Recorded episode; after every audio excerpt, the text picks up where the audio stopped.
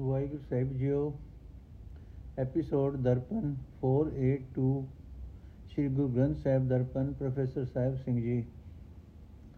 ਕਬੀਰ ਨਾ ਮੋਇ ਛਾਨ ਨ ਛਾਪਰੀ, ਨਾ ਮੋਇ ਘਰ ਨਹੀਂ ਗਾਓ ਮਤ ਹਰ ਪੁੱਛੇ ਕੌਣ ਹੈ ਮੇਰੇ ਜਾਤ ਨ ਨਾਉ।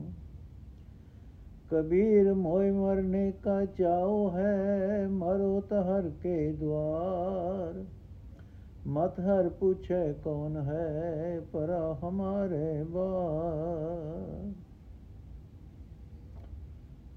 ਨੋਟ ਜਿਵੇਂ ਤੀਰਥ ਇਸ਼ਨਾਨ ਅਤੇ ਉੱਚੀ ਜਾਤ ਕੁਲ ਦਾ ਆਸਰਾ ਸਿਮਰਨ ਕਰਨ ਨਹੀਂ ਦਿੰਦੇ ਸਗੋਂ ਲਾਖ ਅਹੇਰੀ ਅਤੇ ਪਾਂਚੋ ਲੜਕਾ ਦੇ ਜਾਲ ਵਿੱਚ ਫਸਾ ਦਿੰਦੇ ਹਨ ਤਿਵੇਂ ਹੀ ਜਾਇਦਾਦ ਦੀ ਮਲਕੀਅਤ, ਮਾਇਆ ਦੀ ਮਮਤਾ ਵੀ ਪ੍ਰਭੂ ਚਰਨਾਂ ਵਿੱਚ ਜੁੜਨ ਨਹੀਂ ਦਿੰਦੀ। ਅਰਥ हे ਕਬੀਰ, ਮੇਰੇ ਪਾਸ ਨਾ ਕੋਈ ਛਾਨ, ਛਨ ਹੈ, ਨਾ ਕੁਲੀ, ਨਾ ਮੇਰੇ ਪਾਸ ਕੋਈ ਘਰ, ਨਾ ਗਿਰਾ। ਜਿਵੇਂ ਮੇਰੇ ਮਨ ਵਿੱਚ ਜਾਤ ਦਾ ਕੋਈ ਵਿਤਕਰਾ ਨਹੀਂ, ਤਿਵੇਂ ਮਲਕੀਅਤ ਦੇ ਮਾਨਾਮਣੇ ਦੀ ਕੋਈ ਕੋਈ ਚਾਹ ਨਹੀਂ। ਜੇ ਜਾਤ ਅਭਿਮਾਨ ਤੇ ਮਾਇਆ ਦੀ ਮਮਤਾ ਛੱਡ ਦੇਈਏ, ਤਾਂ ਸ਼ਾਇਦ ਪਰਮਾਤਮਾ ਸਾਡੀ ਬਾਤ ਪੁੱਛ ਲਏ। ਏ ਕਬੀਰ ਮੇਰੇ ਅੰਦਰ ਤਾਂਗ ਹੈ ਕਿ ਮੈਂ ਆਪਾ ਭਾਵ ਮਿਟਾ ਦਿਆਂ, ਮਮਤਾ ਮੁਕਾ ਦਿਆਂ, ਪਰ ਇਹ ਆਪਾ ਭਾਵ ਤਦੋਂ ਹੀ ਮਿਟ ਸਕਦਾ ਹੈ ਜੇ ਪ੍ਰਭੂ ਦੇ ਦਰ ਤੇ ਡਿੱਗ ਪਈਏ। ਇਸ ਤਰ੍ਹਾਂ ਕੋਈ ਅਜਬ ਗੱਲ ਨਹੀਂ ਕਿ ਮੇਰ ਕਰਕੇ ਉਹ ਬਖਸ਼ਿੰਦ ਪ੍ਰਭੂ ਕਦੇ ਪੁੱਛ ਹੀ ਬਹਿ ਕਿ ਮੇਰੇ ਦਰਵਾਜ਼ੇ ਉੱਤੇ ਕੌਣ ਡਿੱਗ ਪਿਆ ਹੈ। ਨੋਟ, ਮਮਤਾ ਤਿਆਗਣੀ ਹੈ, ਪਰ ਇਹ ਤਿਆਗ ਕੇ ਵੀ ਪ੍ਰਭੂ ਦੇ ਦਰ ਤੇ ਤੋਂ ਬਖਸ਼ਿਸ਼ ਦੀ ਆਸ ਰੱਖਣੀ ਹੈ। ਮਮਤਾ ਦੇ ਤਿਆਗ ਨਾਲ ਕੋਈ ਹੱਕ ਨਹੀਂ ਬਣ ਜਾਂਦਾ ਕਿ ਹੁਣ ਜ਼ਰੂਰ ਮਿਲ ਪਏਗਾ। ਕਬੀਰ ਨਾ ਹਮ ਕੀਆ ਨ ਕਰਾਂਗੇ ਨਾ ਕਰ ਸਕੈ ਸਰੀਰ। ਕਿਆ ਜਾਨੋ ਕਿਛ ਹਰ ਕੀਆ, ਭਇਓ ਕਬੀਰ ਕਬੀਰ। ਪਿਛਲੇ ਸ਼ਲੋਕ ਵਿੱਚ ਦੇ ਮਤ ਹਰ ਪੁੱਛੇ ਕੌਣ ਹੈ ਦੇ ਖਿਆਲ ਨੂੰ ਫਿਰ ਦੁਹਰਾਇਆ ਹੈ ਕਿ ਪ੍ਰਭੂ ਦੇ ਚਰਨਾਂ ਦਾ ਪਿਆਰ ਨਿਰੋਲ ਪ੍ਰਭੂ ਦੀ ਆਪਣੀ ਦਾਤ ਹੈ, ਜਿਸ ਉੱਤੇ ਮਿਹਰ ਕਰੇ, ਉਸੇ ਨੂੰ ਮਿਲਦੀ ਹੈ। ਜਗਤ ਵਿੱਚ ਲੱਖ ਅਹੇਰੀ ਹਨ। ਮਨੁੱਖ ਆਪਣੀ ਹਿੰਮਤ ਨਾਲ ਇਹਨਾਂ ਤੋਂ ਬਚ ਨਹੀਂ ਸਕਦਾ। ਪ੍ਰਭੂ ਖੁਦ ਸਹਾਇਤਾ ਕਰੇ, ਤਾਂ ਹੀ ਇਹਨਾਂ ਦੇ ਪੰਜੇ ਤੋਂ ਨਿਕਲ ਸਕੀਦਾ ਹੈ। ਅਰਥ हे ਕਬੀਰ, ਇਹ ਮੇਰੀ ਹਿੰਮਤ ਨਹੀਂ ਸੀ ਕਿ ਕਮਾਦਿਕ ਲੱਖ ਅਹੇਰੀ ਦੀ ਮਾਰ ਤੋਂ ਬਚ ਕੇ ਮੈਂ ਪ੍ਰਭੂ ਚਰਨਾਂ ਵਿੱਚ ਜੁੜ ਸਕਦਾ। ਅਗਾਂ ਨੂੰ ਵੀ ਮੇਰੇ ਵਿੱਚ ਇਹ ਤਾਕਤ ਨਹੀਂ ਆ ਸਕਦੀ ਕਿ ਖੁਦ ਇਹਨਾਂ ਵਿਕਾਰਾਂ ਦਾ ਟਾਕਰਾ ਕਰਾਂ। ਮੇਰਾ ਇਹ ਸਰੀਰ ਇਤਨੇ ਜੋਗਾ ਹੈ ਹੀ ਨਹੀਂ। ਅਸਲ ਗੱਲ ਇਹ ਹੈ ਕਿ ਕਾਮਾਦਿਕਾਂ ਨੂੰ ਜਿੱਤ ਕੇ ਜੋ ਥੋੜੀ ਬਹੁਤ ਭਗਤੀ ਮੈਥੋਂ ਹੋਈ ਹੈ, ਇਹ ਸਭ ਕੁਝ ਪ੍ਰਭੂ ਨੇ ਆਪ ਕੀਤਾ ਹੈ ਤੇ ਉਸ ਦੀ ਮਿਹਰ ਨਾਲ ਕਬੀਰ ਭਗਤ ਮਸ਼ਹੂਰ ਹੋ ਗਿਆ ਹੈ। ਇਸ ਸ਼ਲੋਕ ਦੇ ਨਾਲ ਜਗ ਆਦਿਕ ਦੀ ਕੱਚੀ ਕਹਾਣੀ ਜੋੜ ਕੇ ਆਪਣੀ ਸਮਝ ਨੂੰ ਹਾਸੋ ਹੀਣਾ ਬਣਾਉਣ ਵਾਲੀ ਗੱਲ ਹੈ। ਕਬੀਰ ਸੁਪਨੇ ਹੂੰ ਬਰ ਲਾਇ ਕੇ, ਸੁਪਨੇ ਹੂੰ ਬਰੜਾਇ ਕੇ, ਜੇ ਮੁਖ ਨਿਕਸੈ ਰਾਮ, ਤਾਂ ਕੇ ਪਗ ਕੀ ਪਾਨਹੀ ਮੇਰੇ ਤਨ ਕੋ ਚਾਮ। ਅਰਥ ਹੈ, ਕਬੀਰ ਸੁੱਤੇ ਪਿਆ ਸੁਪਨੇ ਵਿੱਚ ਉੱਚੀ ਬੋਲਿਆ, ਜੇ ਕਿਸੇ ਮਨੁੱਖ ਦੇ ਮੂੰਹੋਂ ਪਰਮਾਤਮਾ ਦਾ ਨਾਮ ਨਿਕਲੇ, ਤਾਂ ਉਸ ਦੇ ਪੈਰਾਂ ਦੀ ਜੁੱਤੀ ਵਾਸਤੇ ਮੇਰੇ ਸਰੀਰ ਦੀ ਖਲ ਹਾਜ਼ਰ ਹੈ। ਭਾਵ ਮੈਂ ਹਰ ਤਰ੍ਹਾਂ ਉਸ ਦੀ ਸੇਵਾ ਕਰਨ ਨੂੰ ਤਿਆਰ ਹਾਂ। ਨੋਟ, ਜੋ ਕੰਮ ਸਾਰਾ ਦਿਨ ਕਰਦੇ ਰਹੀਏ, ਜਿਸ ਪਾਸੇ ਸਾਰਾ ਦਿਨ ਸੁਰਤ ਜੁੜੀ ਰਹੇ, ਰਾਤ ਨੂੰ ਸੁੱਤੇ ਪਿਆ ਵੀ ਆਮ ਤੌਰ ਤੇ ਸੁਰਤ ਦੇ ਨੇ ਉਧਰੇ ਹੀ ਜਾਣਾ ਹੈ। ਤੇ ਉਹਨਾਂ ਹੀ ਕੰਮਾਂ ਦੇ ਸੁਪਨੇ ਆਉਣੇ ਹਨ। ਸਾਲਾਨਾ ਇਮਤਿਹਾਨ ਦੇ ਦਿਨਾਂ ਵਿੱਚ ਜਦੋਂ ਵਿਦਿਆਰਥੀ ਪੜ੍ਹਨ ਵਿੱਚ ਦਿਨ ਰਾਤ ਇੱਕ ਕਰ ਦਿੰਦੇ ਹਨ, ਸੁੱਤੇ ਪਿਆ ਵੀ ਉਹੀ ਮਜਮੂਨ, ਉਹੀ ਕਿਤਾਬਾਂ ਪੜ੍ਹੀ ਜਾਂਦੇ ਹਨ। ਇਸੇ ਤਰ੍ਹਾਂ ਦਿਨੇ ਦਿਨੇ ਕਿਰਤਕਾਰ ਕਰਦਿਆਂ ਜਿਸ ਮਨੁੱਖ ਦੀ ਸੁਰਤ ਪ੍ਰਭੂ ਦੀ ਯਾਦ ਵਿੱਚ ਜੁੜੀ ਰਹਿੰਦੀ ਹੈ, ਉਸੇ ਨੂੰ ਹੀ ਸੁਪਨੇ ਵਿੱਚ ਵੀ ਰੱਬ ਚੇਤੇ ਆ ਸਕਦਾ ਹੈ। ਕਬੀਰ ਜੀ ਇਸ ਸ਼ਲੋਕ ਵਿੱਚ ਆਪਣੇ ਸੁਭਾਵਿਕ ਗੂਝ ਢੰਗ ਨਾਲ ਆਖਦੇ ਹਨ ਕਿ ਦਿਨ ਵੇਲੇ ਕਿਰਤਕਾਰ ਕਰਦਿਆਂ ਸੁਰਤ ਪ੍ਰਭੂ ਚਰਨਾਂ ਵਿੱਚ ਜੋੜੋ ਰਾਤ ਨੂੰ ਸੁੱਤੇ ਪਿਆ ਆਪਣੇ ਆਪ ਸੁਰਤ ਪ੍ਰਭੂ ਵਿੱਚ ਜੁੜੀ ਰਹੇਗੀ। ਤੇ ਇਸ ਤਰ੍ਹਾਂ ਉੱਠਦੇ ਬੈਠਦੇ ਜਾਗਦੇ ਸੁੱਤੇ ਹਰ ਵੇਲੇ ਪ੍ਰਭੂ ਚਰਨਾਂ ਵਿੱਚ ਜੁੜਨ ਦੀ ਆਦਤ ਬਣ ਜਾਏਗੀ। ਕਬੀਰ ਮਾਟੀ ਕੇ ਹਮ ਪੁੱਤਰੇ, ਮਾਨਸ ਰਾਖਿਓ ਨਾਉ। ਕਬੀਰ ਮਾਟੀ ਕੇ ਹਮ ਪੁੱਤਰੇ, ਮਾਨਸ ਰਾਖਿਓ ਨਾਉ। ਚਾਰ ਦਿਵਸ ਕੇ ਪਾਹੁਨੇ ਬੜ ਬੜ ਰੁੰਦੈ ਠਾਉ। ਅਰਥੇ ਕਬੀਰ ਅਸੀਂ ਮਿੱਟੀ ਦੀਆਂ ਪੁਤਲੀਆਂ ਹਾਂ। ਅਸਾਂ ਆਪਣੇ ਆਪ ਦਾ ਨਾਮ ਤਾਂ ਮਨੁੱਖ ਰੱਖ ਲਿਆ ਹੈ, ਪਰ ਰਹੇ ਅਸੀਂ ਮਿੱਟੀ ਦੇ ਹੀ ਪੁਤਲੇ। ਕਿਉਂਕਿ ਜਿਸ ਪਰਮਾਤਮਾ ਨੇ ਸਾਡਾ ਇਹ ਪੁਤਲਾ ਸਜਾ ਕੇ ਇਸ ਵਿੱਚ ਆਪਣੀ ਜੋਤ ਪਾਈ ਹੈ, ਉਸ ਨੂੰ ਵਿਸਾਰ ਕੇ ਮਿੱਟੀ ਨਾਲ ਹੀ ਪਿਆਰ ਕਰ ਰਹੇ ਹਾਂ। ਅਸੀਂ ਇੱਥੇ 4 ਦਿਨਾਂ ਲਈ ਪਹੁੰਚ ਪਾਉਣੇ ਹਾਂ। ਪਰ ਵਧੇਕ ਵਧੇਕ ਥਾਂ ਮਲਦੇ ਜਾ ਰਹੇ ਹਾਂ। ਨੋਟ ਜਿਹੜੀ ਸੂਰਤ ਸਾਰਾ ਦਿਨ ਨਿਰੀਆਂ ਮੱਲਾ ਮੱਲਣ ਵਿੱਚ ਲੱਗੀ ਰਹੇ, ਉਹ ਰਾਤ ਨੂੰ ਸੁੱਤੇ ਪਿਆ ਪ੍ਰਭੂ ਚਰਨਾਂ ਵਿੱਚ ਨਹੀਂ ਲੱਗ ਸਕਦੀ। ਕਬੀਰ ਮਹਿੰਦੀ ਕਰ ਗਾਲਿਆ ਆਪ ਪਿਸਾਏ ਪਿਸਾਏ। ਤੈਸੈ ਬਾਤ ਨ ਪੁੱਛਿਐ, ਕਬੂ ਨ ਲਾਈ ਪਾਏ। ਨੋਟ ਜ਼ਿੰਦਗੀ ਦੀ ਸਾਰੀ ਦੌੜ ਭਜ ਮੱਲਾ ਮਲਣ ਵਾਸਤੇ ਹੀ ਨਹੀਂ ਚਾਹੀਦੀ। ਪਰ ਦੂਜੇ ਪਾਸੇ ਦੁਨੀਆ ਛੱਡ ਕੇ ਦੁਨੀਆ ਤਪਾਇਆ, ਪੁੱਠੇ ਲਟਕਿਆ ਤੇ ਅਜੇ ਹੋਰ ਅਨੇਕਾਂ ਕਸ਼ ਸਰੀਰ ਨੂੰ ਦਿੱਤਿਆਂ ਵੀ ਰੱਬ ਨਹੀਂ ਮਿਲਦਾ। ਦੁਨੀਆ ਦੀ ਕਿਰਤਕਾਰ ਕਰਨੀ ਹੈ ਤੇ ਹੱਕ ਦੀ ਕਿਰਤ ਕਰਦਿਆਂ, ਤੇ ਹੱਕ ਦੀ ਕਿਰਤ ਕਰਦਿਆਂ ਉਸ ਦੇ ਦਰ ਤੋਂ ਨਾਮ ਦੀ ਦਾਤ ਵੀ ਮੰਗਣੀ ਹੈ। ਉਸ ਦੀ ਯਾਦ ਨਿਰੋਲ ਉਸ ਦੀ ਬਖਸ਼ਿਸ਼ ਹੈ ਬਖਸ਼ਿਸ਼। ਕਿਸੇ ਜਪ ਤਪ ਦਾ ਕੋਈ ਮਾਣ ਨਹੀਂ ਕੀਤਾ ਜਾ ਸਕਦਾ, ਕੋਈ ਹੱਕ ਨਹੀਂ ਜਤਾ ਸਕੀਦਾ। ਅਰਥ, ਹੈ ਕਬੀਰ, ਮੈਂ ਮਹਿੰਦੀ ਪੀ ਪੀ ਕੇ ਬਰੀ ਕਰੀਦੀ ਹੈ ਤੇ ਫਿਰ ਪੈਰੀ ਲਾਈਦੀ ਹੈ। ਇਸ ਤਰ੍ਹਾਂ ਮਹਿੰਦੀ ਦੇ ਸਹੇ ਹੋਏ ਕਸ਼ਟ ਮਾਨੋ ਕਬੂਲ ਪੈ ਜਾਂਦੇ ਹਨ। ਪਰ ਜਿਸ ਮਨੁੱਖ ਨੇ ਆਪਣੇ ਆਪ ਨੂੰ ਤਪ ਆਦਿਕਾਂ ਦੇ ਕਸ਼ਟ ਦੇ ਕੇ ਬੜੀ ਘਾਲ ਘਾਲੀ ਜਿਵੇਂ ਮਹਿੰਦੀ ਨੂੰ ਪੀ ਪੀ ਕੇ ਬਰੀਕ ਕਰੀਦਾ ਹੈ हे ਪ੍ਰਭੂ, ਤੂੰ ਉਸ ਦੀ ਘਾਲ ਕਮਾਈ ਵੱਲ ਤਾਂ ਪਰਤ ਕੇ ਤਕਿਆ ਬਿਨਾ ਤੂੰ ਉਸ ਨੂੰ ਕਦੇ ਆਪਣੇ ਚਰਨਾਂ ਵਿੱਚ ਨਾ ਜੋੜਿਆ। ਨੋਟ ਰਾਮਕਲੀ ਕੀ ਵਾਰ ਮਹਲਾ ਤੀਜਾ, ਪੌੜੀ ਨੰਬਰ 2 ਦੇ ਨਾਲ ਕਬੀਰ ਜੀ ਦਾ ਇਹ ਸ਼ਲੋਕ ਦਰਜ ਹੈ ਤੇ ਇਸ ਸ਼ਲੋਕ ਦੇ ਨਾਲ ਗੁਰ ਅਮਰਦਾਸ ਜੀ ਦਾ ਹੇਠ ਲਿਖਿਆ ਸ਼ਲੋਕ ਹੈ।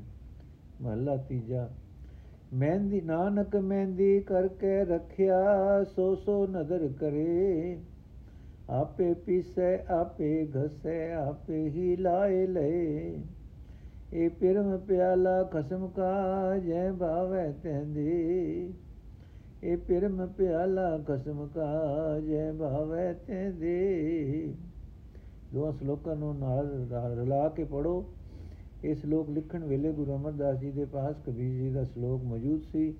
ਸੋ ਇਹ ਕਹਾਣੀ ਗਲਤ ਹੈ ਕਿ ਭਗਤਾਂ ਦੀ ਬਾਣੀ ਗੁਰੂ ਅਰਜਨ ਸਾਹਿਬ ਨੇ ਇਕੱਠੀ ਕੀਤੀ ਸੀ। ਕਬੀਰ ਜੇ ਦਰ ਆਵਤ ਜਾਤਿਓ, ਹਟਕੇ ਨਾਹੀ ਕੋਏ। ਸੋ ਦਰ ਕੈਸੇ ਛੋੜੀਏ, ਜੋ ਦਰ ਐਸਾ ਹੋਏ। ਅਰਥ ਇਹ ਕਬੀਰ, ਜੋ ਦਰਵਾਜ਼ਾ ਅਜਿਹਾ ਹੈ ਕਿ ਉਸ ਦਰ ਤੇ ਟਿੱਕੇ ਰਿਆਂ ਲਾਗ ਹੈਰੀ ਪਾਂਚੋ ਲੜਕਾ ਆਦਿਕ ਵਿੱਚੋਂ ਕੋਈ ਵੀ ਜੀਵਨ ਦੇ ਸਹੀ ਰਾਹ ਵਿੱਚ ਰੋਕ ਨਹੀਂ ਪਾ ਸਕਦਾ, ਉਹ ਦਰ ਕਦੇ ਛੱਡਣਾ ਨਹੀਂ ਚਾਹੀਦਾ। ਕਬੀਰ ਡੂਬਾ ਥਾ ਪੈ ਉਬਰਿਓ ਗੁਣ ਕੀ ਲਹਿਰ ਝਬਕ। ਜਬ ਦੇਖਿਓ ਬੇੜਾ ਜਰਜਰਾ ਤਬ ਉਤਰ ਪਰਿਓ ਹਾਂ ਫ਼ਰਕ। ਅਰਥੇ ਕਬੀਰ ਸੰਸਾਰ ਸਮੁੰਦਰ ਵਿੱਚ ਮੈਂ ਡੁੱਬ ਚਲਿਆ ਸਾਂ ਪਰ ਪ੍ਰਭੂ ਦੀ ਸਿਫਤ ਸਲਾਹ ਦੀ ਲਹਿਰ ਦੇ ਧੱਕੇ ਨਾਲ ਸੰਸਾਰ ਮੋਹ ਦੀਆਂ ਠਿੱਲਾਂ ਵਿੱਚੋਂ ਮੈਂ ਉਤਾਂ ਚੁੱਕਿਆ ਗਿਆ। ਪਹਿਲਾ ਮੋਹ ਵਿੱਚ ਮਸਤਾ ਹੁਣ ਅੱਖਾਂ ਖੁੱਲ ਆਈਆਂ। ਉਸ ਵੇਲੇ ਮੈਂ ਵੇਖਿਆ ਕਿ ਜਿਸ ਸਰੀਰਕ ਮੋਹ ਦੇ ਬੇੜੇ ਵਿੱਚ ਮੈਂ ਸਵਾਰ ਹਾਂ, ਉਹ ਬੇੜਾ ਬਹੁਤ ਪੁਰਾਣਾ ਹੋਇਆ ਹੋਇਆ ਹੈ। ਵਿਕਾਰਾਂ ਨਾਲ ਛੇਕੋ ਛੇਕ ਹੋਇਆ ਪਿਆ ਹੈ। ਮੈਂ ਛਾਲ ਮਾਰ ਕੇ ਉਸ ਆਪਣਤ ਦੇ ਬੇੜੇ ਵਿੱਚੋਂ ਉਤਰ ਪਿਆ। ਮੈਂ ਆਪਣਾ ਸਰੀਰਕ ਮੋਹ ਛੱਡ ਦਿੱਤਾ ਪਰ ਇਹ ਸਭ ਕੁਝ ਇਸੇ ਕਰਕੇ ਸੀ ਕਿ ਮੈਂ ਉਹ ਦਰ ਨਾ ਛੱਡਿਆ ਜਿਸ ਦਰ ਤੇ ਟਿਕਿਆ ਹਟਕੇ ਨਾਹੀ ਕੋਈ ਕਬੀਰ ਪਾਪੀ ਭਗਤ ਨ ਭਾਵਈ ਹਰ ਪੂਜਾ ਨ ਸੁਹਾਏ ਕਬੀਰ ਪਾਪੀ ਭਗਤ ਨ ਭਾਵਈ ਹਰ ਪੂਜਾ ਨ ਸੁਹਾਏ ਮਾਖੀ ਚੰਦਨ ਪਰ ਹਰੈ ਜੇ ਜੇ ਬਿਗੰਦ ਤੈ ਜਾਏ ਅਰਥ ਹੈ ਕਬੀਰ ਭਾਵੇਂ ਪ੍ਰਭੂ ਦੇ ਦਰ ਤੇ ਟਿਕੇ ਰਹਿਣ ਵਿੱਚ, ਪ੍ਰਭੂ ਦੀ ਸਿਫਤ ਸਲਾਹ ਕਰਨ ਵਿੱਚ ਇਹ ਬਰਕਤ ਹੈ ਕਿ ਸੰਸਾਰ ਸਮੁੰਦਰ ਵਿੱਚ ਡੁੱਬਣੋਂ ਬਚ ਜਾਈਦਾ ਹੈ, ਪਰ ਵਿਕਾਰੀ ਬੰਦੇ ਨੂੰ ਪਰਮਾਤਮਾ ਦੀ ਭਗਤੀ ਚੰਗੀ ਨਹੀਂ ਲੱਗਦੀ, ਪਰਮਾਤਮਾ ਦੀ ਪੂਜਾ ਸੁਖਾਂਦੀ ਨਹੀਂ, ਸੁਖ ਦੇਣ ਵਾਲੀ ਨਹੀਂ ਜਾਪਦੀ। ਵਿਕਾਰੀ ਬੰਦੇ ਦਾ ਸੁਭਾਅ ਮੱਖੀ ਵਾਂਗ ਹੋ ਜਾਂਦਾ ਹੈ। ਮੱਖੀ ਸੋਹਣੀ ਖੁਸ਼ਬੂ ਵਾਲੇ ਚੰਦਨ ਨੂੰ ਤਿਆਗ ਦਿੰਦੀ ਹੈ, ਜਿੱਥੇ ਬਦਬੂ ਹੋਵੇ ਉੱਥੇ ਜਾਂਦੀ ਹੈ। ਕਬੀਰ ਬੈਦ ਮੁਆ, ਰੋਗੀ ਮੁਆ ਮੁਆ ਸਭ ਸੰਸਾਰ। ਏਕ ਕਬੀਰਾ ਨਾ ਮੁਆ, ਜੇ ਨਾਹੀ ਰੋਵਨ ਹਾਰ। ਅਰਥੇ ਕਬੀਰ ਮਾਇਆ, ਮਾਇਕ ਭੋਗਾਂ ਦੀ ਖਾਤਰ ਖਪ ਖਪ ਕੇ ਸਾਰਾ ਜਗਤ ਸੰਸਾਰ ਸਮੁੰਦਰ ਵਿੱਚ ਡੁੱਬ ਕੇ, ਮਾਇਕ ਮੋਹ ਵਿੱਚ ਡੁੱਬ ਕੇ ਆਤਮਕ ਮੋਤੇ ਮਰ ਰਿਹਾ ਹੈ। ਚਾਹੇ ਕੋਈ ਰੋਗੀ ਹੈ ਤੇ ਚਾਹੇ ਕੋਈ ਹਕੀਮ ਹੈ ਭਾਵੇਂ ਇੱਕ ਤਾਂ ਉਹ ਬੰਦੇ ਹਨ ਜੋ ਅਣਜਾਣ ਤੇ ਮੂੜ ਹੋਣ ਕਰਕੇ ਜੀਵਨ ਦਾ ਰਾਹ ਜਾਣਦੇ ਹੀ ਨਹੀਂ ਤੇ ਵਿਕਾਰਾਂ ਵਿੱਚ ਫਸੇ ਪਏ ਹਨ। ਦੂਜੇ ਉਹ ਹਨ ਜੋ ਵਿਦਵਾਨ ਪੰਡਿਤ ਹਨ ਤੇ ਮੂਰਖ ਲੋਕਾਂ ਨੂੰ ਉਪਦੇਸ਼ ਕਰਦੇ ਹਨ। ਪਰ ਹਾਲਤ ਦੋਹਾਂ ਦੀ ਇਹ ਹੈ ਕਿ ਇਹਨਾਂ ਦੀ ਸਾਰੀ ਦੌੜ ਭਜ ਮਾਇਕ ਭੋਗਾਂ ਵਾਸਤੇ ਹੀ ਹੈ। ਇਹਨਾਂ ਦੇ ਗਿਆਨ ਇੰਦਰੀ ਆਪੋ ਆਪਣੇ ਵਿਸ਼ੇ ਭੋਗਾਂ ਵੱਲ ਖਪ ਰਹੇ ਹਨ, ਭੋਗਾਂ ਨੂੰ ਰੋ ਰਹੇ ਹਨ। ਇੱਕ ਭਗਤੀ ਤੋਂ ਵਾਂਝੇ ਰਹਿਣ ਕਰਕੇ ਇਹ ਸਭ ਆਤਮਕ ਮੋਤੇ ਮਰੇ ਪਏ ਹਨ। ਸਿਰਫ ਉਹ ਮਨੁੱਖ ਆਤਮਕ ਮੋਤੇ ਨਹੀਂ ਮਰਦਾ, ਜਿਸ ਦਾ ਕੋਈ ਸੰਗੀ ਸਾਥੀ, ਗਿਆਨ, ਇੰਦਰਾ, ਮਾਇਕ ਭੋਗਾਂ ਦੀ ਖਾਤਰ ਰੋ ਨਹੀਂ ਰਿਹਾ, ਖਪ ਨਹੀਂ ਰਿਹਾ। ਤੇ ਅਜਿਹਾ ਮਨੁੱਖ ਸਿਰਫ ਉਹੀ ਹੋ ਸਕਦਾ ਹੈ ਜੋ ਪ੍ਰਭੂ ਦਰ ਨਹੀਂ ਛੱਡਦਾ, ਕਿਉਂਕਿ ਪ੍ਰਭੂ ਦਰ ਤੇ ਰਿਆ ਹਟਕੇ ਨਹੀਂ ਕੋਈ ਕਬੀਰ RAM ਨਾ ਧਿਆਇਓ, ਮੋਟੀ ਲਾਗੀ ਖੋਰ। ਕਾਇਆ ਹਾਂਡੀ ਕਾਠ ਕੀ ਨਾ ਉਚ ਬਹੋਰ। ਅਰਥੇ ਕਬੀਰ, ਜਿਸ ਜਿਸ ਮਨੁੱਖ ਨੇ ਪਰਮਾਤਮਾ ਦਾ ਸਿਮਰਨ ਨਹੀਂ ਕੀਤਾ, ਉਸ ਨੂੰ ਅੰਦਰੋਂ ਅੰਦਰ ਵਿਕਾਰ ਖੋਖਲਾ ਕਰੀ ਜਾਂਦੇ ਹਨ ਤੇ ਉਹ ਸਹਜੇ ਸਹਜੇ ਆਤਮਕ ਮੋਤੇ ਮਰਦਾ ਜਾਂਦਾ ਹੈ। ਜਿਵੇਂ ਲੱਕੜ ਦੀ ਹਾਂਡੀ ਚੁੱਲ੍ਹੇ ਉੱਤੇ ਇੱਕ ਵਾਰੀ ਸੜ ਕੇ ਮੁੜ ਚੁੱਲ੍ਹੇ ਉੱਤੇ ਨਹੀਂ ਚੜ ਸਕਦੀ। ਤਿਵੇਂ ਵਿਕਾਰਾਂ ਦੀ ਅੱਗ ਵਿੱਚ ਸੜ ਗਏ ਮਨੁੱਖ ਦਾ ਇਹ ਸਰੀਰ ਹੈ ਜੋ ਇਸ ਨੂੰ ਦੂਜੀ ਵਾਰੀ ਨਹੀਂ ਮਿਲਦਾ। ਹੁਣ ਸ਼ਲੋਕ ਨੰਬਰ 71 ਤੋਂ 101 ਤੱਕ। ਇਹ ਗਰੁੱਪ। ਕਬੀਰ ਐਸੀ ਹੋਏ ਪਰੀ ਮਨ ਕੋ ਭਾਵਤ ਕੀਨ। ਮਰਨੇ ਤੇ ਕਿਆ ਡਰ ਪਨਾ ਜਬ ਹਾਥ ਸਿੰਧੋਰਾ ਲੀਨ। ਪਦਰਥ ਹੋਏ ਪਰੀ, ਹੋ ਪਈ ਹੈ। ਅਰਥ, ਹੈ ਕਬੀਰ, ਜਦੋਂ ਕੋਈ ਇਸਤਰੀ ਆਪਣੇ ਪਤੀ ਦੇ ਮਰਨ ਤੇ ਹੱਥ ਵਿੱਚ ਸੰਦੂਰਿਆ ਹੋਇਆ ਨਲੀਰ ਫੜ ਲੈਂਦੀ ਹੈ, ਤਾਂ ਉਹ ਮਰਨ ਤੋਂ ਨਹੀਂ ਡਰਦੀ। ਜਿਸ ਮਨੁੱਖ ਨੂੰ ਪ੍ਰਭੂ ਮਨ ਭਾਉਂਦੀ, ਭਗਤੀ ਦੀ ਦਾਤ ਬਖਸ਼ਦਾ ਹੈ ਜਿਸ ਉੱਤੇ ਇਹ ਅਜਬ ਮੇਰ ਹੁੰਦੀ ਹੈ ਉਹ ਮਨੁੱਖ ਵੀ ਖੁਸ਼ੀ-ਖੁਸ਼ੀ ਆਪਾ ਭਾਵ ਤਿਆਗਦਾ ਹੈ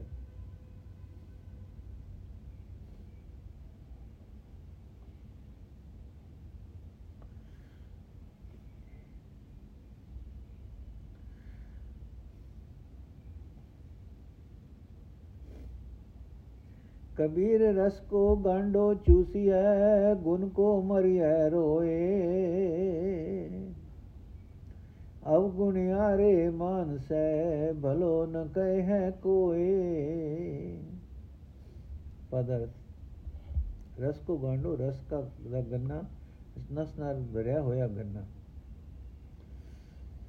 ਅਰਥ हे ਕਬੀਰ, ਰਸ ਨਾਲ ਭਰਿਆ ਹੋਇਆ ਗੰਨਾ ਵੇਲਣੇ ਵਿੱਚ ਪੀੜਿਆ ਜਾਂਦਾ ਹੈ। ਭਾਵ, ਰਸ ਦੀ ਦਾਤ ਦੇ ਇਵਜ਼ ਵਿੱਚ ਉਸ ਨੂੰ ਇਹ ਮੁੱਲ ਦੇਣਾ ਪੈਂਦਾ ਹੈ ਕਿ ਉਹ ਵੇਲਣੇ ਵਿੱਚ ਪੜੀਂਦਾ ਹੈ। ਸੋ ਗੁਣਾ ਦੇ ਬਦਲੇ ਔਗੁਣਾ ਨੂੰ ਛੱਡ ਕੇ ਆਪਾ ਭਾਵ ਵੱਲੋਂ ਮਰਨਾ ਹੀ ਪੈਂਦਾ ਹੈ। ਜੋ ਮਨੁੱਖ ਆਪਾ ਭਾਵ ਨਹੀਂ ਤਿਆਗਦਾ ਤੇ ਵਿਕਾਰਾਂ ਵੱਲ ਦੀ ਦੀ ਹੀ ਰੁਚੀ ਰੱਖਦਾ ਹੈ, ਉਸ ਵਿਕਾਰੀ ਮਨੁੱਖ ਨੂੰ ਜਗਤ ਵਿੱਚ ਕੋਈ ਬੰਦਾ ਚੰਗਾ ਨਹੀਂ ਆਖਦਾ। ਭਾਵ ਭਗਤੀ ਦੀ ਦਾਤ ਤੋਂ ਵਾਂਝਿਆ ਰਹਿੰਦਾ ਹੈ ਤੇ ਜਗਤ ਵਿੱਚ ਬਦਨਾਮੀ ਵੀ ਖਟਦਾ ਹੈ। ਕਬੀਰ ਗਾਗਰ ਜਲ ਭਰੀ, ਆਜ ਕਾਲ ਜੈ ਹੈ ਫੂਟ ਗੁਰ ਜੋ ਨ ਚੇਤੈ ਆਪਨੋ ਅਦਮਾਜ ਲੀਜੈਂਗੇ ਲੂਟ।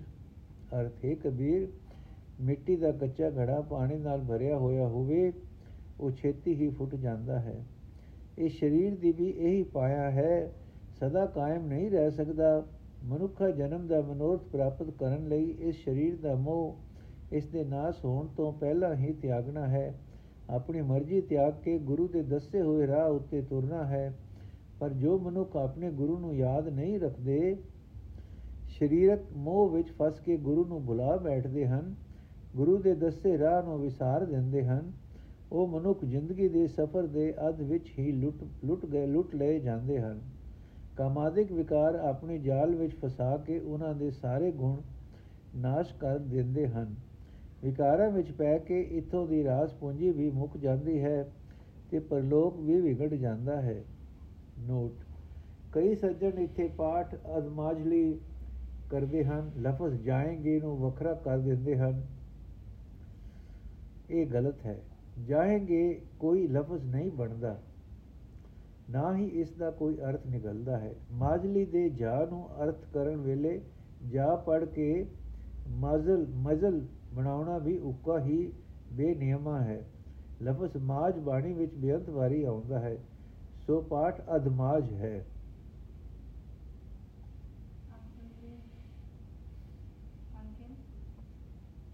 आंटी का मालिश कौन करते हैं मालिश का हाँ ये हाँ ये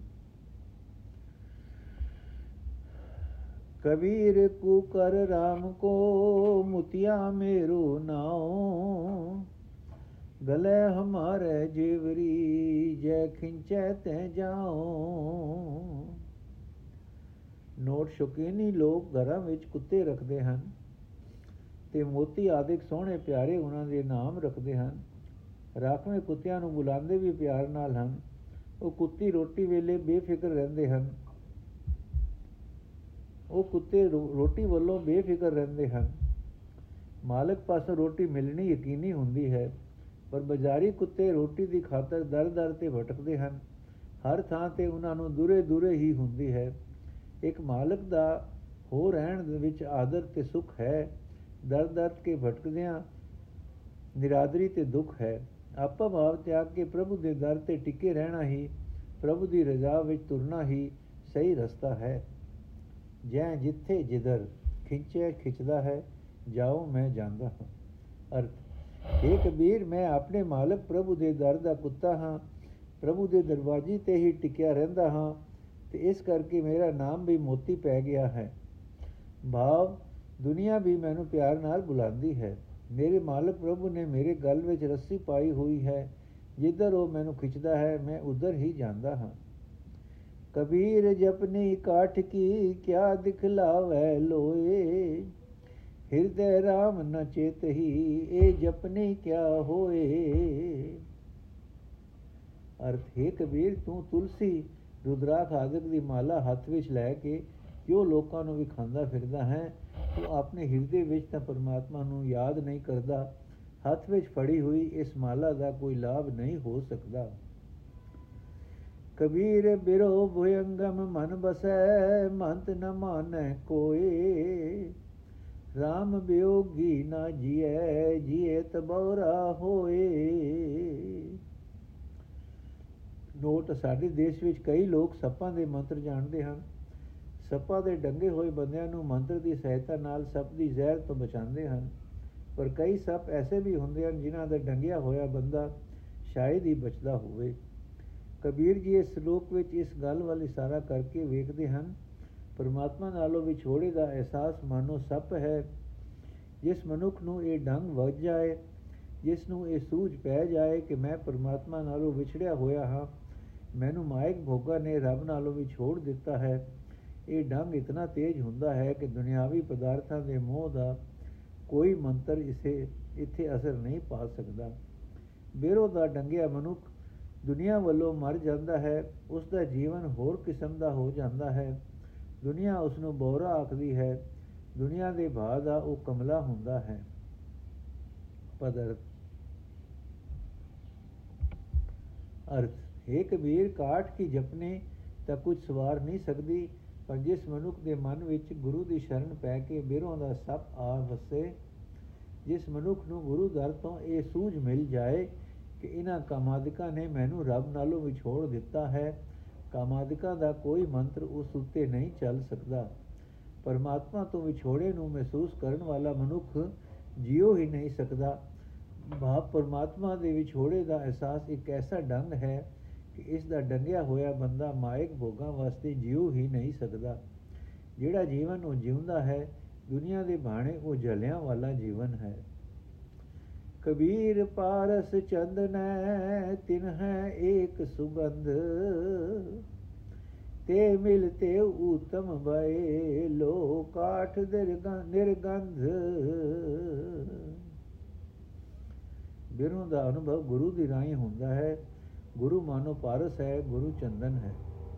ਅਰਥ ਏ ਕਬੀਰ ਪਾਰਸ ਅਤੇ ਚੰਦਨ ਇਹਨਾਂ ਦੋਹਾਂ ਵਿੱਚ ਇੱਕ ਇੱਕ ਗੁਣ ਹੈ। ਲੋਹਾ ਅਤੇ ਸੁਗੰਧੀ ਹੀਨ ਲੱਕੜੀ ਇਹਨਾਂ ਨਾਲ ਛੋ ਕੇ ਉੱਤਮ ਬਣ ਜਾਂਦੇ ਹਨ। ਲੋਹਾ ਪਾਰਸ ਨੂੰ ਛੋ ਕੇ ਸੋਨਾ ਬਣ ਜਾਂਦਾ ਹੈ। ਸਧਾਰਨ ਰੁੱਖ ਚੰਦਨ ਦੇ ਨੇੜੇ ਰਹਿ ਕੇ ਸੁਗੰਧੀ ਵਾਲਾ ਹੋ ਜਾਂਦਾ ਹੈ। ਤਿਵੇਂ ਪਹਿਲਾਂ ਕਮਾਦਕਾਂ ਤੋਂ ਵਿਕਿਆ ਮਨੁ ਗੁਰੂ ਨੂੰ ਮਿਲ ਕੇ ਰਾਮ ਬਿਯੋਗੀ ਬਣ ਜਾਂਦਾ ਹੈ। ਕਬੀਰ ਜਮ ਕਾ ਠੇਂਗਾ ਬੁਰਾ ਹੈ, ਉਹ ਨਹੀਂ ਸਹਿਆ ਜਾਏ। ਏਕ ਜੋ ਸਾਧੂ ਮੋਇ ਮਿਲਿਓ ਤਿਨ ਲਿਆ ਅੰਚਲ ਲਾਏ ਅਰਥੇ ਕਬੀਰ ਕਮਾਦਕਾਂ ਦੇ ਵਸ ਪਏ ਰਹਾ ਜਮ ਦਾ ਡੰਡਾ ਸਿਰ ਤੇ ਵੱਜਦਾ ਹੈ ਜਨਮ ਮਰਨ ਦੇ ਗੇੜ ਵਿੱਚ ਪੈ ਜਾਈਦਾ ਹੈ ਤੇ ਜਮ ਦੀ ਇਹ ਸੱਟ ਇਤਨੀ ਬੈੜੀ ਹੈ ਕਿ ਸਹਾਰਨੇ ਬੜੀ ਔਖੀ ਹੈ ਪਰਮਾਤਮਾ ਦੀ ਕਿਰਪਾ ਨਾਲ ਮੈਨੂੰ ਗੁਰੂ ਮਿਲ ਪਿਆ ਉਸਨੇ ਆਪਣੇ ਲੜ ਲਾ ਲਿਆ ਤੇ ਮੈਂ ਕਮਾਦਕਾਂ ਦੇ ਢੇ ਨਹੀਂ ਚੜਿਆ। ਕਬੀਰ ਬੈਦ ਕਹੇ ਹੋ ਹੀ ਭਲਾ दारू ਮੇਰੇ ਵਸ।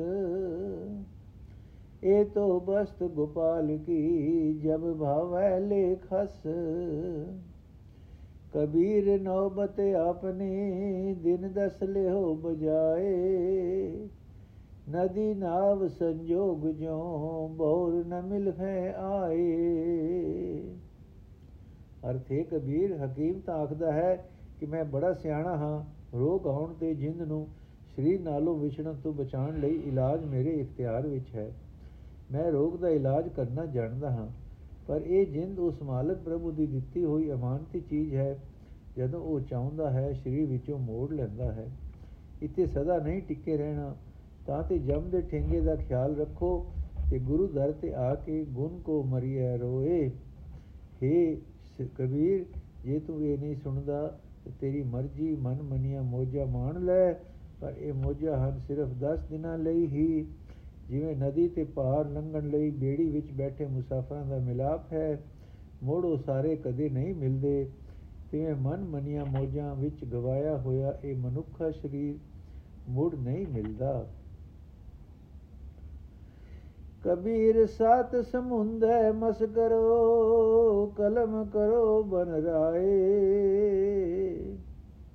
ਬਸਦਾ ਕਾਗਜ਼ ਜਿਉ ਕਰੋ, ਹਰ ਜਸ ਲਿਖਨ ਨ ਜਾਏ।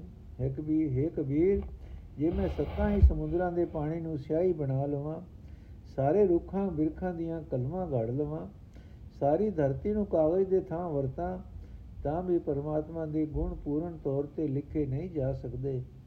ਭਾਵ ਇਨਸਾਨ ਨੇ ਪਰਮਾਤਮਾ ਦੇ ਗੁਣ ਇਸ ਵਾਸਤੇ ਨਹੀਂ ਗਾਉਣੇ ਕਿ ਗੁਣਾ ਦਾ ਅੰਤ ਪਾਇਆ ਜਾ ਸਕੇ। ਤੇ ਸਾਰੇ ਗੁਣ ਬਿਆਨ ਕੀਤੇ ਜਾ ਸਕਣ। ਨੋਟ ਸ਼ਲੋਕ ਨੰਬਰ 72 ਵਿੱਚ ਲਿਖਦੇ ਹਨ, ਅਵਗੁਣ ਆਰੇ ਮਨ ਸੇ ਭਲੋ ਨ ਕਹੇ ਹੈ ਕੋਈ ਵਿਕਾਰਾਂ ਔਗਣਾ ਵਿੱਚ ਪੈ ਕੇ ਮਨੁੱਖ ਦੇ ਅੰਦਰ ਔਗਣਾ ਦੇ ਸੰਸਕਾਰ ਇਕੱਠੇ ਹੁੰਦੇ ਜਾਂਦੇ ਹਨ। ਇਹਨਾਂ ਤੋਂ ਬਚਣ ਦਾ ਤਰੀਕਾ ਸਿਰਫ ਇਹੀ ਹੈ ਕਿ ਗੁਰੂ ਪਾਰਸ ਹੈ ਮਿਲ ਕੇ ਮਨੁੱਖ ਪ੍ਰਭੂ ਦੇ ਗੁਣ ਗਾਵੇ, ਗੁਣਾ ਦੇ ਨਾਲ ਮਨ ਨੂੰ ਮੋੜ-ਮੋੜ ਜੋੜਿਆ, ਮਨ ਵਿੱਚ ਵੀ ਗੁਣ ਹੀ ਪੈਦਾ ਹੁੰਦੇ ਹੋਣੇ ਸ਼ੁਰੂ ਹੋ ਜਾਣਗੇ। ਮਨ ਨੀਵੇਂ ਪਾਸੇ ਵੱਲੋਂ ਹਟ ਕੇ ਸੁੱਚਾ ਪਵਿੱਤਰ ਹੋ ਜਾਏਗਾ ਤੇ ਆਖਰ ਗੁਣੀ ਨਾਲ ਇੱਕ ਮਿਕ ਹੋ ਸਕੇਗਾ। ਇਸ ਖਿਆਲ ਦੀ ਵਿਆਖਿਆ ਅਗਲੇ ਸ਼ਲੋਕ ਨੰਬਰ 92 ਵਿੱਚ ਵੀ ਕਰਦੇ ਹਨ। ਕਬੀਰ ਜਾਤ ਜੁਲਾਹਾ ਕਿਆ ਕਰੇ, ਹਿਰਦੇ ਬਸੇ ਗੋਪਾਲ। ਕਬੀਰ ਰਮਈਆ ਕੰਠ ਮਿਲ, ਚੁਕੈ ਸਰਬ ਜੰਜਾਲ। ਨੋਟ ਨੀਵੀਂ ਜਾਤ ਵਿੱਚ ਜਮਿਆ ਬੰਦਾ ਲੋਕਾਂ ਦੇ ਤਾਨੇ ਮੇਣਿਆਂ ਨਾਲ ਆਪਣੇ ਆਪ ਨੂੰ ਨੀਵਾ ਮਹਿਸੂਸ ਕਰਨ ਲੱਗ ਪੈਂਦਾ ਹੈ। ਸਹਜੇ ਸਹਜੇ ਮਨੁੱਖਤਾ ਦੀ ਨਿਰਭੈਤਾ ਤੋਂ ਡਿੱਗ ਪੈਂਦਾ ਹੈ। ਡੈਨ ਦੀ ਕਲਾ ਵਿੱਚ ਰਹਿੰਦਾ ਹੈ ਤੇ ਉੱਚੀ ਜਾਤ ਵਾਲਿਆਂ ਦੇ ਧਨਾਟ ਤੇ ਧਨਾਟ ਲੋਕਾਂ ਅੱਗੇ ਲੀਲੀਆਂ ਲੈਂਦਾ ਹੈ, ਪਰ ਪ੍ਰਭੂ ਦੀ ਸਿਫਤ ਸਲਾਹ ਦੀ ਬਰਕਤ ਨਾਲ ਇਹ ਨਿਤਾਣਾਪਣ ਦੂਰ ਹੋ ਜਾਂਦਾ ਹੈ। ਅਰਥ ਇਹ ਕਬੀਰ, ਪ੍ਰਭੂ ਦੇ ਗੁਣ ਗਾਉਂਦਿਆਂ ਗਾਵਿਆਂ ਗੁਣਾਂ ਦਾ ਅੰਤ ਤਾਂ ਨਹੀਂ ਪੈ ਸਕਦਾ, ਪਰ ਸਿਫਤ ਸਲਾਹ ਦੀ ਬਰਕਤ ਨਾਲ ਮੇਰੀ ਨੀਵੀਂ ਜਾਤ ਜੁਲਾਹਾ, ਮੇਰੀ ਨੀਵੀਂ ਜੁਲਾਹਾ ਜਾਤ ਮੇਰੇ ਅੰਦਰ ਨਿਤਾਣਾਪਣ ਪੈਦਾ ਨਹੀਂ ਕਰ ਸਕਦੀ, ਕਿਉਂਕਿ ਹੁਣ ਮੇਰੇ ਹਿਰਦੇ ਵਿੱਚ ਸ੍ਰਿਸ਼ਟੀ ਦਾ ਮਾਲਕ ਪਰਮਾਤਮਾ ਵਸ ਰਿਹਾ ਹੈ। ਇਹ ਕਬੀਰ ਪ੍ਰਭੂ ਦੀ ਯਾਦ ਵਿੱਚ ਜੁੜ, ਨੀਵੀਂ ਨੀਰੀ ਨੀਵੀਂ ਜਾਤ ਦੀ ਕਮਜ਼ੋਰੀ ਹੀ ਨਹੀਂ, ਮਾਇਆ ਦੇ ਸਾਰੇ ਹੀ ਜੰਜਾਲ ਮੁੱਕ ਜਾਣਗੇ। ਕਬੀਰ ਐਸਾ ਕੋ ਨਹੀਂ ਮੰਦਰ ਦੇ ਜਰਾਏ? ਪਾਂਚੋ ਲੜਕੇ ਮਾਰ ਕੇ ਰਹੇ RAM ਲਿਓ ਲਾਏ। ਅਰਥ ਹੈ ਕਬੀਰ, ਭਾਵੇਂ ਸਿਰਫ ਸਲਾਹ ਵਿੱਚ ਬੜੀ ਬਰਕਤ ਹੈ ਪਰ ਸ਼ਰੀਰਕ ਮੋਹ ਅਤੇ ਕਾਮਾਦਿਕ ਦਾ ਇਤਨਾ ਜ਼ੋਰ ਹੈ ਕਿ ਕੋਈ ਵਿਰਲਾ ਅਜਿਹਾ ਮਨੁੱਖ ਹੁੰਦਾ ਹੈ ਜੋ ਸਰੀਰਕ ਮੋਹ ਨੂੰ ਸਾੜਦਾ ਹੈ। ਕੋਈ ਵਿਰਲਾ ਹੈ ਜੋ ਕਾਮਾਦਿਕ ਮਾਇਆ ਦੇ ਪੰਜਾਂ ਪੁੱਤਰਾਂ ਨੂੰ ਮਾਰ ਕੇ ਪ੍ਰਭੂ ਨਾਲ ਲਿਵ ਲਾਈ ਰੱਖਦਾ ਹੈ। ਕਬੀਰ ਐਸਾ ਕੋ ਨਹੀਂ, ਤਨ, ਇਹ ਤਨ ਦੇਵੈ ਫੂਕ। ਅੰਧਾ ਲੋਗ ਨ ਜਾਣਈ ਰਿਓ ਕਬੀਰਾ ਕੋ ਅਰਥ ਹੈ ਕਬੀਰ ਮਾਇਆ ਦੇ ਪ੍ਰਭਾਵ ਕਰਕੇ ਮੇ ਕੋਈ ਵਿਰਲਾ ਹੀ ਅਜਿਹਾ ਮਿਲਦਾ ਹੈ ਜੋ ਪ੍ਰਭੂ ਦੀ ਸਿਫਤ ਸਲਾਹ ਕਰੇ ਤੇ ਸਰੀਰਕ ਮੋਹ ਨੂੰ ਸਾੜ ਦੇਵੇ। ਜਗਤ ਮੋਹ ਵਿੱਚ ਇਤਨਾ ਗਰਕ ਹੈ ਕਿ ਇਸ ਨੂੰ ਆਪਣੀ ਭਲਾਈ ਸੂਝਦੀ ਹੀ ਨਹੀਂ, ਭਾਵੇਂ ਕਬੀਰ ਉੱਚੀ ਉੱਚੀ ਦੱਸ ਰਿਹਾ ਹੈ। ਕਬੀਰ ਸਤੀ ਪੁਕਾਰੇ ਚੇਚੜੀ ਸੁਨੋ ਵੀਰ ਮਸਾਨ। ਲੋਕ ਸਬਾਇਆ ਚਲ ਗਇਓ, ਹਮ ਤੁਮ ਕਾਮ ਨਿਦਾਨ। ਨੋਟ ਇਸ ਸ਼ਲੋਕ ਦੇ ਨਾਲ ਪਿਛਲੇ ਦੋਵੇਂ ਸ਼ਲੋਕਾਂ ਨੂੰ ਰਲਾ ਕੇ ਪੜੋ ਇੱਕ ਅਚਰਜ ਆਤਮਕ ਉਡਾਰੀ ਹੈ। ਕਹਿੰਦੇ ਹਨ ਕਿ ਕੋਈ ਵਿਰਲਾ ਹੀ ਹੈ ਜੋ ਆਪਣੇ ਆਪ ਨੂੰ ਸਾੜਦਾ ਹੈ।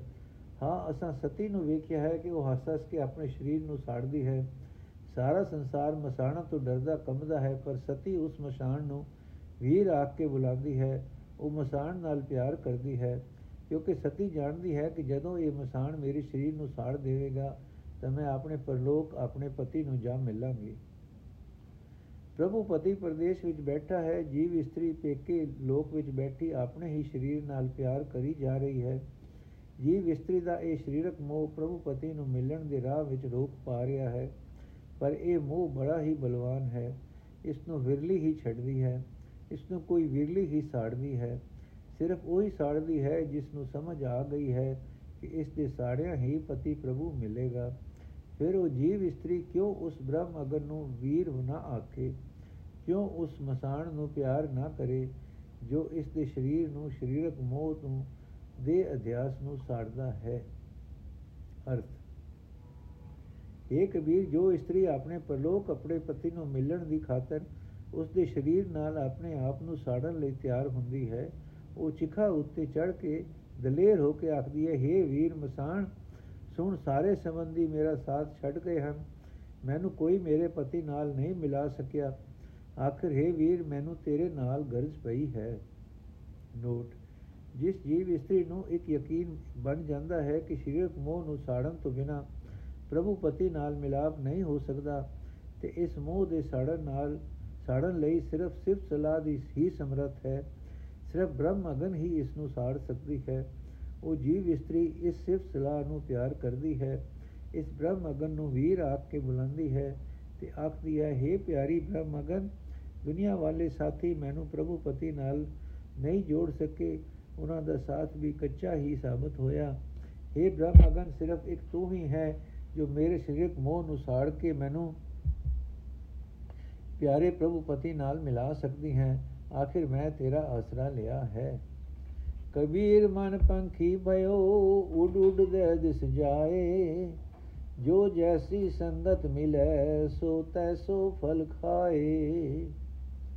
ਅਰਥ ਹੈ, ਕਬੀਰ, ਇਹ ਜਾਣਦੀ ਵੀ ਕਿ ਪ੍ਰਭੂ ਦੀ ਸਿਫਤ ਸਲਾਹ ਵਿਕਾਰਾਂ ਨੂੰ ਸਾੜ ਕੇ ਪ੍ਰਭੂ ਚਰਨਾਂ ਵਿੱਚ ਜੋੜਦੀ ਹੈ। ਮਨੁੱਖ ਦਾ ਮਨ ਪੰਛੀ ਬਣ ਜਾਂਦਾ ਹੈ। ਇੱਕ ਪ੍ਰਭੂ ਦਾ ਆਸਰਾ ਛੱਡ ਕੇ ਭਟਕ ਭਟਕ ਕੇ ਮਾਇਕ ਪਦਾਰਥਾਂ ਦੇ ਪਿੱਛੇ ਦਸਵੇਂ ਪਾਸੇ ਦੌੜਦਾ ਹੈ ਇਹ ਕੁਦਰਤ ਦਾ ਨਿਯਮ ਹੀ ਹੈ ਕਿ ਜੋ ਮਨੁੱਖ ਜਿਉ ਜਿਹੀ ਸੰਗਤ ਵਿੱਚ ਬੈਠਦਾ ਹੈ, ਉਹ ਜਿਹਾ ਉਸ ਨੂੰ ਫਲ ਮਿਲਦਾ ਹੈ। ਕਬੀਰ ਜਾਂ ਕੋ ਖੋਜਤੇ ਪਾਇਓ ਸੋਈ ਠੋਰ, ਸੋਈ ਫਿਰ ਕਹਿ ਤੂੰ ਭਇਆ ਜਾਂ ਕੋ ਕਹਤਾ ਔਰ। ਅਰਥੇ ਕਬੀਰ ਪ੍ਰਭੂ ਦੀ ਸਿਫਤ ਸਲਾਹ ਕੀਤਿਆਂ ਪ੍ਰਭੂ ਦੇ ਗੁਣ ਗਾਵਿਆਂ ਗੁਣਾ ਦਾ ਅੰਤ ਤਾਂ ਨਹੀਂ ਪੈ ਸਕਦਾ, ਪਰ ਸਿਫਤ ਸਲਾਹ ਦੀ ਸਹਾਇਤਾ ਨਾਲ ਮੈਂ ਪ੍ਰਭੂ ਦੇ ਚਰਨ ਰੂਪ ਜਿਹੜੀ ਥਾਂ ਭਾਲ ਰਿਹਾ ਸਾਂ, ਉਹ ਥਾਂ ਮੈਨੂੰ ਲੱਭ ਪਈ ਹੈ। ਏ ਕਬੀਰ, ਜਿਸ ਪ੍ਰਭੂ ਨੂੰ ਤੂੰ ਪਹਿਲਾਂ ਕੋਈ ਹੋਰ ਆਖਦਾ ਸੈਂ, ਜਿਸ ਨੂੰ ਤੂੰ ਪਹਿਲਾਂ ਆਪਣੇ ਨਾਲੋਂ ਵੱਖਰਾ ਸਮਝਦਾ ਸੈਂ, ਤੂੰ ਸਿਫਤ ਸਲਾਹ ਦੀ ਬਰਕਤ ਨਾਲ ਬਦਲ ਕੇ ਉਸੇ ਦਾ ਹੀ ਰੂਪ ਬਣ ਗਿਆ ਹੈ, ਉਸੇ ਵਿੱਚ ਲੀਨ ਹੋ ਗਿਆ ਹੈ, ਉਸੇ ਨਾਲ ਇੱਕ ਮਿਕ ਹੋ ਗਿਆ ਹੈ। ਕਬੀਰ ਮਾਰੀ ਮਰੋ ਕੁਸੰਗ ਕੀ ਕੇਲੇ ਨਿਕਟ ਜੋ ਬੇਰ ਉਹ ਝੂਲੇ, ਉਹ ਚੀਰੀਐ ਸਾਕਤ ਸੰਗ ਨਾਹੇ। ਅਰਥੇ ਕਬੀਰ, ਜੇ ਤੂੰ ਪਰਮਾਤਮਾ ਦੀ ਸਿਫਤ ਸਲਾਹ ਛੱਡ ਦਿੱਤੀ, ਤਾਂ ਸੁੱਤੇ ਹੀ ਉਹਨਾਂ ਦਾ ਸਾਥ ਕਰੇਗਾ, ਜੋ ਪ੍ਰਭੂ ਨਾਲੋਂ ਟੁੱਟੇ ਹੋਏ ਹਨ। ਪਰ ਵੇਖ, ਰੱਬ ਨਾਲੋਂ ਟੁੱਟੇ ਬੰਦਿਆਂ ਦਾ ਸਾਥ ਕਰਨੇ ਦੀ ਕਦੇ ਵੀ ਨਾ ਨਾ ਕਰੀ। ਟੁੱਟੇ ਹੋ ਬੰਦਿਆਂ ਦਾ ਸਾਥ ਕਦੇ ਵੀ ਨਾ ਕਰੀ। ਕੇਲੇ ਦੇ ਨੇੜੇ ਬੇਰੀ ਉੱਗੀ ਹੋਈ ਹੋਵੇ ਬੇਰੀ ਹਵਾ ਨਾਲ ਹੁਲਾਰੇ ਲੈਂਦੀ ਹੈ, ਕੇਲਾ ਉਸ ਦੇ ਕੰਡਿਆਂ ਨਾਲ ਚਿਰਿੰਦਾ ਹੈ। ਤਿਵੇਂ ਹੀ ਸਰੀਰ ਭੈੜੀ ਸੋਬਤ ਵਿੱਚ ਬੈਠਿਆਂ ਵਿਕਾਰਾਂ ਦੇ ਅਸਰ ਹੇਠ ਤੇਰੀ ਜਿੰਦ ਆਤਮਿਕ ਮੌਤੇ ਮਰ ਜਾਏਗੀ। ਨੋਟ, ਪ੍ਰਭੂ ਦੇ ਗੁਣ ਗਾਵਿਆਂ, ਗੁਣਾਂ ਦਾ ਅੰਤ ਨਹੀਂ ਪੈਂਦਾ, ਪਰ ਇਸ ਦੀ ਬਰਕਤ ਨਾਲ ਕੁਸੰਗ ਤੋਂ ਬਚੇ ਰਹੀਦਾ ਹੈ ਤੇ ਜਿੰਦ ਆਤਮਕ ਮੌਤੋਂ ਬਚਨ ਮਰਨੋਂ ਬਚ ਜਾਂਦੀ ਹੈ। ਕਬੀਰ ਬਾਰ ਪਰਾਈ ਸਿਰ ਚਰੈ ਚਲਿਓ ਚਾਹੇ ਬਾਟ। ਆਪਣੇ ਭਾਰੈ ਨਾ ਡਰੈ, ਆਗੇ ਔਗਟ ਘਾਟ। ਨੋਟ, ਜ਼ਿੰਦਗੀ ਦਾ ਸਫ਼ਰ ਮਾਨੋ, ਇੱਕ ਔਖੀ ਘਾਟੀ ਹੈ। ਚੜਾਈ ਦਾ ਪੈਂਡਾ ਹੈ, ਕਿਉਂਕਿ ਅਨੇਕਾਂ ਵਿਕਾਰ ਮਨੁੱਖ ਦੇ ਰਾਹ ਵਿੱਚ ਰੋਕਾਂ ਪਾਉਂਦੇ ਹਨ। ਜਦੋਂ ਮਨੁੱਖ ਪਰਮਾਤਮਾ ਦੀ ਯਾਦ ਭੁਲਾਉਂਦਾ ਹੈ, ਤਾਂ ਅਵੇਸਲੇ ਪਨ ਵਿੱਚ ਕੁਸੰਗ ਵਿੱਚ ਜਾ ਫਸਦਾ ਹੈ, ਤਾਂ ਇਸ ਦੀ ਕੋਮਲ ਜਿੰਦ ਵਿਕਾਰਾਂ ਦੇ ਕੰਡਿਆਂ ਨਾਲ ਚੀਰੀ ਜਾਂਦੀ ਹੈ। ਕਈ ਵਿਕਾਰ ਨੂੰ ਕਰਮ ਸਹਿੜ ਲੈਂਦਾ ਹੈ ਕੋ ਕਰਮ ਮਰ, ਕਰਨੋਂ ਘਤਾ ਨਹੀਂ ਝਕਦਾ। ਇੱਕ ਪਾਸੇ ਆਪਣੀ ਇਹ ਦੁਰਦਸ਼ਾ, ਦੂਜੇ ਪਾਸੋਂ, ਪਾਸੇ ਹੋਰਨਾਂ ਦੀ ਨਿੰਦਾ ਕਰਨ ਦੀ ਵੀ ਵਾਦੀ ਪੈ ਜਾਂਦੀ ਹੈ। ਇਹ ਵਾਦੀ ਇਸ ਨੂੰ ਸਗੋਂ ਹੋਰ ਡੋਬਦੀ ਹੈ। ਬਸ ਇੱਕ ਸਿਫਤ ਸਲਾਹ ਤੋਂ ਖੁੰਝਿਆ ਇਹ ਮੰਦੀ ਘਾਲਤ ਬਣਦੀ ਹੈ। ਅਰਥ ਹੈ ਕਬੀਰ ਮਨੁੱਖ ਦੇ ਸਾਹਮਣੇ